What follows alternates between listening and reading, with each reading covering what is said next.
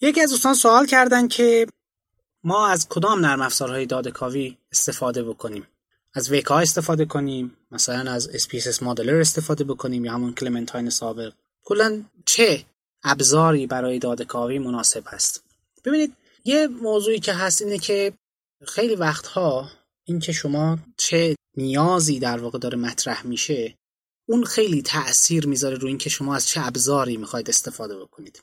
اگه یه کار data mining خیلی عادی کاربرد معمولی از data mining رو شما بخواید در نظر بگیرید. تقریبا همه این ابزارها به صورت معادل می‌تونن کار کنن. حالا چه از Weka بخواید استفاده کنید چه از Clementine سابق یا همون SPSS Modeler یا از این افزونه‌ای که مایکروسافت داره برای اکسل یا بالاخره برای اکسس هم قابل استفاده است یا توی SQL Server قابل استفاده است. اینها هر کدومشون یه کارایی دارن. شما کافیه که data mining software سرچ بکنید توی ویکیپدیا لیست خیلی جامعی از اینها وجود داره.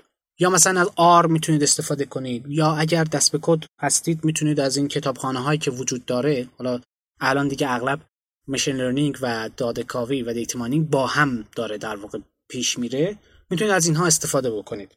اینا عملا برای کاربردهای عادی امکاناتشون با همدیگه خیلی تفاوتی نداره.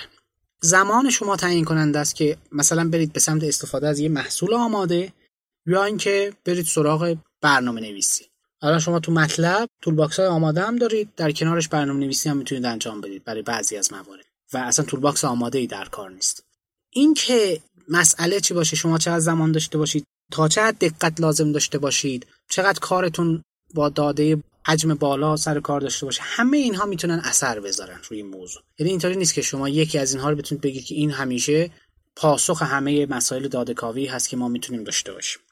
اما شخصا اگر من بخوام ابزاری رو به شما توصیه بکنم که راحتتر بتونید توسعه بدید راحتتر بتونید باش کار بکنید یکی از این ابزارها مطلبه که حالا خیلی در ایران شناخته شده نیست در خارج از جامعه اکادمیک. ولی خب شما می‌تونید خیلی خوب ازش استفاده بکنید و خوبیش هم اینه که الگوریتم هایی که حتی نیست به راحتی می‌تونید پیاده سازی بکنید با استفاده از این. اما خب ابزارهای آماده هم جای خودشونو دارن. خیلی وقتا نیاز سازمان ها در حد همون ابزارهای آماده است. ای کاش در همون حد اصلا استفاده بشه. یعنی ما خیلی وقتها حتی در همون حدم ابزارهای دادهکاوی رو استفاده نمی کنیم. ای کاش حداقل اون موارد باشه. اما خیلی وقتها دیگه اون process هایی که مثلا شما تو SPSS Modeler دارید شاید اینها پاسخگوی نیاز شما نباشه. نیاز باشه که یه الگوریتم جدیدی رو بیاید تست بکنید یا الگوریتم جدید رو develop کنید خب طبیعیه. اونجا نیاز به ابزاری دارید که بتونید اینو پیاده سازی کنید. که اونجا حالا MATLAB می‌تونه استفاده بشه پایتون می‌تونه استفاده بشه R خیلی ابزارهای جالبی داره برای این موضوعات. و توصیه میشه که دیگه چون داره research انجام میشه به سمت ابزارهای غیر آماده به سمت ابزارهایی که می‌تونن بسازن روش ها و ابزارها رو به سمت اونها حرکت بکنیم.